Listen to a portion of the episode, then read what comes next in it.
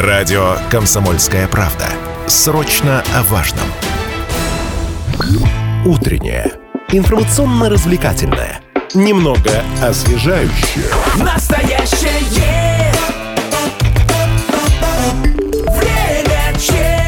8 часов 3 минуты. Возвращаемся в эфир. И в этой части мы поговорим о том, как сформировать здоровое отношение к финансам у ребенка. А, вот если взрослый человек все время в кредиты залазит, не умеет планировать расходы, не умеет откладывать, а, скорее всего, у него фундамент вот этих нынешних проблем и ошибок был заложен еще в детстве, потому что он не научился правильно обращаться с деньгами.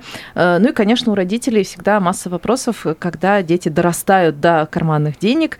Вопрос, сколько денег давать? Может быть, вообще не давать. Э, давать просто так или э, за какие-то там полезные дела, например, там, за помытую посуду или там, если пятерку из школы принес, а если четверку, то не давать или давать меньше. Во всем этом будем говорить сегодня, как сделать, э, сформировать у ребенка здоровое отношение к финансам. Вместе с нами в студии организаторы семейного фестиваля «День финансовой грамотности», это экономист, игропрактик Валентина Герасимова. Доброе утро. Доброе утро и тоже игропрактик, независимый финансовый советник Антон Юдинцев. Здравствуйте. Здравствуйте. Вместе со мной вопросы нашим гостям будет задавать Михаил Кузьмин, корреспондент российской газеты в Челябинске. Здравствуйте. А, я думаю, про игропрактиков мы тоже поговорим, что это такое, что это обозначает. Но для начала предлагаю э, обрисовать понятие финансовой грамотности, что это такое, что включает в себя, и э, какой человек, какими компетенциями обладающий, может про себя сказать, что он финансово грамотен. Нет, точно. Финансовая грамотность, я бы назвал, что это на свод правил и определенный склад мышления, который позволяет а, из многих экономических кризисных ситуаций выходить а, в, плюс и, в принципе, а, создавать себе такой уровень быта и, и жилья, который позволяет не заботиться о каких-то первобытных потребностях и, в принципе, наращивать капитал и благосостояние своей семьи. Смотрите, хотелось бы еще отметить, что все-таки а, финансово грамотный человек, э, чем он отличается конкретно от нефинансово грамотного? Я про то, что а, человек, э, научившись там считать деньги, ходить за покупками в магазин, часто считает, ну что же тут вот такого вот сложного, чему тут нужно учиться, я уже и так финансово грамотный. Вот, вот отличие одного от другого, вот оно в чем? Я бы сказала, что, знаете, финансово грамотный человек меньше удивляется результатам своих действий. Вот. То есть, когда все-таки у финансово неграмотного человека чаще всего ситуации возникают внезапно, вот, э, чаще всего он к ним не готов. А когда ты э, умеешь планировать свой бюджет, когда ты понимаешь... Контролировать, да? Да, контролировать, когда ты в этой системе, в своей вот, э, своего бюджета и так далее разбираешься, ты понимаешь, что откуда идет, и какие-то такие бытовые э, принципиальные законы, как все это срабатывает рассказывает, вот, тогда ты можешь предугадать какие-то ситуации и быть к ним готовым. И вот, э, собственно, то, о чем сказал Антон, выйти из них э, в лучшем для себя сценарии. Угу. Хотелось бы, знаете, вот отметить э, психологию, да, вот э, то, что вы говорите, мне напоминает некую такую психологию достатка, как это часто говорят, или там психологию финансово грамотного человека. Она вообще есть, э, можно ее сформировать, или это какие-то, ну, может быть, природные качества у человека, которые спокойно, нормально относятся к, э, к финансам, к тратам, или Просто мифы, чтобы продать услуги коуча. Нет, безусловно, а, это определение есть. Вот а, мы даже в своем клубе обычно приводим а, такой зефирный эксперимент. Вот Антон про него очень интересно рассказывает. И этот зефирный эксперимент, он, собственно, показывает, что финансовая грамотность – это навык. Вот я бы все-таки это отнесла к тому, что это можно натренировать. Угу. Вот. Антон, расскажите про зефирный эксперимент. Да, зефирный эксперимент э, в 80-х годах был в Гарварде проведен эксперимент, когда группу детей посадили и сказали, что если вы сейчас здесь просидите около получаса, перед вами ставят вкусняшку, зефирку. Если полчаса просидите и ее не возьмете, не скушаете, мы вам дадим две. И были дети, которые смогли выдержать, были, которые облизнули, которые надкуснули, а были те, которые съели. Вот. И потом заметили через, ну, как бы за этими детьми следили. То есть, когда они уже взрослели. Да-да-да. Провели, ну, как бы, аналитику, увидели, что дети, которые смогли не съесть вкусняшку и подождать, скажем. подождать угу. они были более успешны, более богаты в своей жизни, чем те, которые не смогли выдержать. Ну, то есть здесь и сейчас урвать это как бы вот не про финансовую грамотность. Это, да, сейчас я как раз разовью. Это первый в 80-х годах, а потом в 2012 году второй эксперимент провели. И в нем, а, если в 80-х годах уровень жизни был примерно одинаковый, то здесь э, разобрали из разных слоев населения, и появились дети из богатых семей и из бедных семей. И сделали уже второй вывод. То есть в первом то, что если дисциплина и выдержка, она помогает, то во втором эксперименте уже сделали вывод, что взрослому, богатому намного проще откладывать Условия и копить. жизни, да, да, потому что он открывает холодильник и видит там еда, им, и он озадачен, из чего бы выбрать, то бедный ребенок, он, в принципе, чтобы мне поесть, открывает дверку Он, холодильника. он не сдает. уверен, что еда будет, да. То Да, есть да, это да. какая-то там эфемерная, которая будет когда-то, а тут вот уже есть. Да. Да, По- поэтому- поэтому бедность очень вредна. Поэтому дети, вот бедные дети, они выбирают в пользу одной зефирки, потому что второй может, в принципе-то и не случиться. У них и первый-то иногда не случается. Поэтому вот это так под термин можно психологию достатка подвести. Еще, знаете, хотелось бы коснуться все-таки нашей региональной специфики. То есть вот у вас буквально недавно состоялся как раз тот самый фестиваль День финансовой грамотности. Вот какие выводы можно здесь сделать? То есть вот наша аудитория, она какая? То есть она грамотная, она где-то не дотягивает или вот, вот что-то другое? Ну, безусловно, все эти люди, которые к нам пришли, а, мы вот такую еще небольшую аналитику поверхностную провели, они а, все так или иначе обладают уже а, каким-то пластом знаний, Мгм. вот, то есть я бы сказала, да, что они финансово грамотные, но также я для себя мысль такую вывела, что на самом деле вот а, между ребенком и его знаниями, вот, скажем так, его возможностью получить эти знания стоят родители. Потому что у нас был семейный фестиваль, и в любом случае любого ребенка должны были привести родители. Были дети, которые хотели прийти, но у них не было возможности. Мгм. Вот. И вот действительно, да, я вот этот вывод для себя такой, как это говорят сейчас, инсайт сделала, что родители решают за детей, быть им финансово грамотными или нет. То есть судьбу, по сути, делают. По сути, да. Скажите, а вот с точки зрения, может быть, каких-то уровней финансовой грамотности, она, ну, вот этот уровень, он есть? То есть, например, там бытовой уровень, да, там номер один, номер два и там инвестор? Или все-таки... 80-е, да, там Да-да-да. прокачанный. Да, и я здесь делю на 6 ступенек. А, Первый уровень – это банкротство, когда активный доход меньше расходов. Второй уровень – это финансовая опасность, когда наши доходы равны нашим расходам.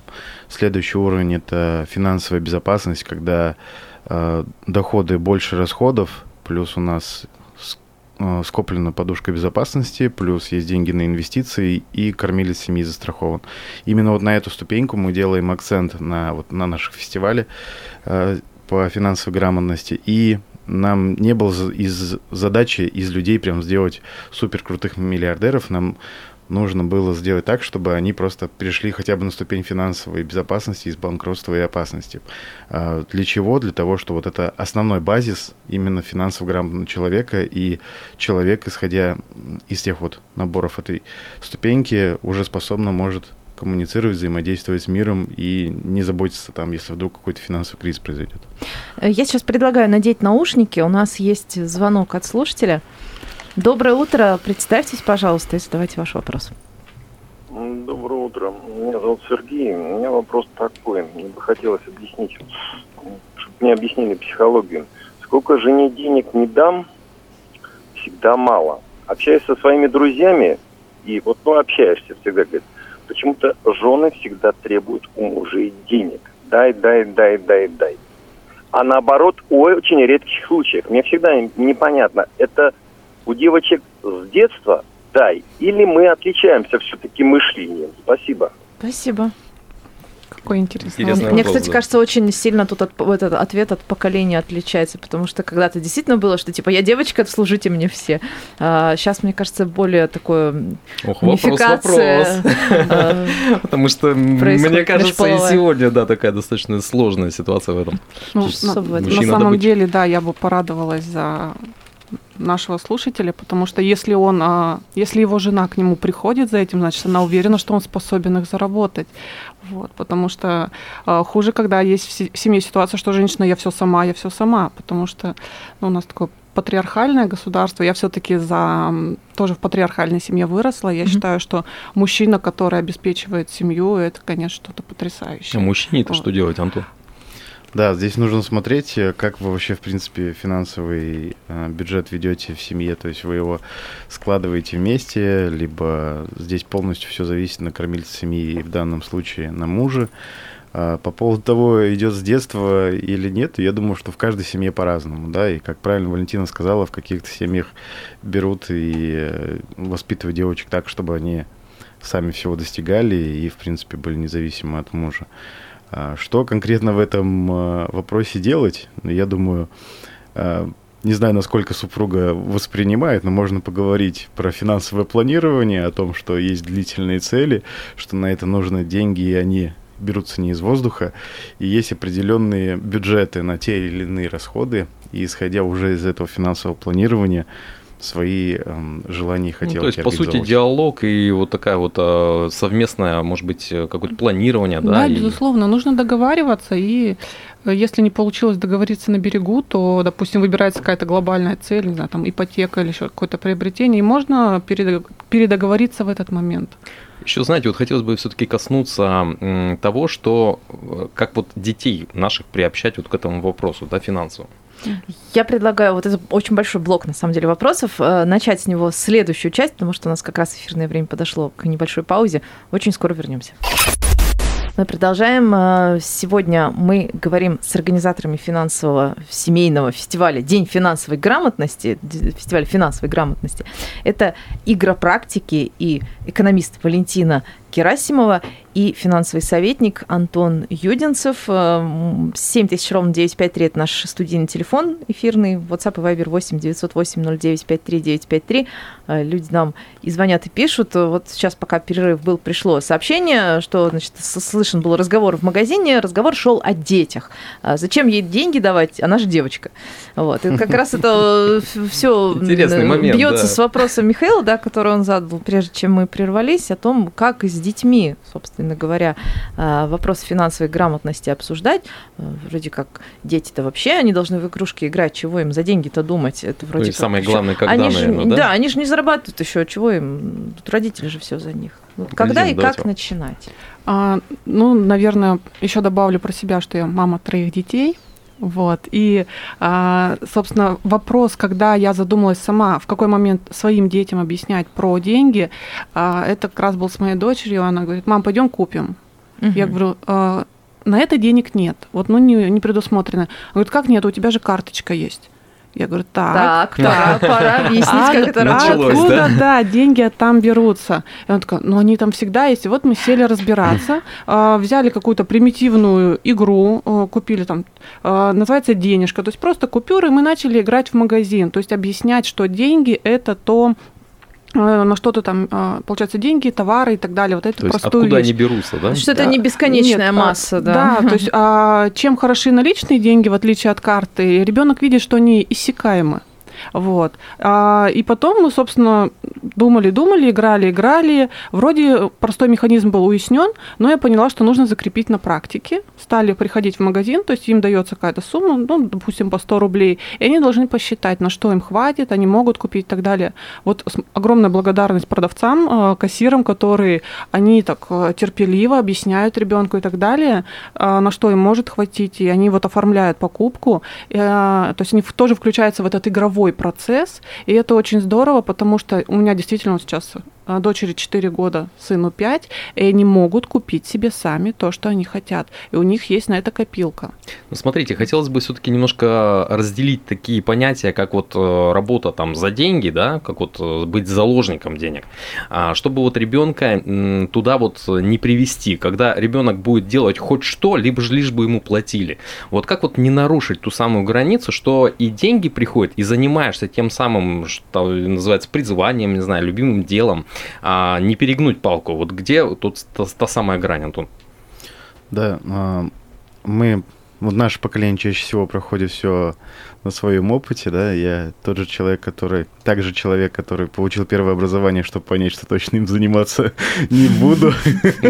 Вот, и я наверное, вот в этом вопросе а, уже со школьных лет занялся вопросом профориентации ребенка, чтобы он нашли то, к чему у него есть больше склонность, предрасположенность, что ему нравится. Тогда, когда ребенок будет заниматься любимым делом, он будет и деньги получать, и удовольствие от этого, и не будет выгорать и не будет страдать. Ну просто этого. тут смотрите, если мы говорим о профориентированности, то это какой-то, ну такой более-менее уже осознанный возраст, да. А когда мы начинаем заниматься с детьми э, вопросом, вопросами денег, то есть это может быть ну совсем рано, там в 3-4 года. То есть вот эти вещи как правильно совместить, чтобы все-таки не говорить ребенку, вот да, делай что-то, но получишь за это там какие-то копейки, и вот у тебя они будут. Вот здесь вот что. Ну вот, э, опять-таки, в своем э, родительском опыте нахожу этому, скажем так, пример.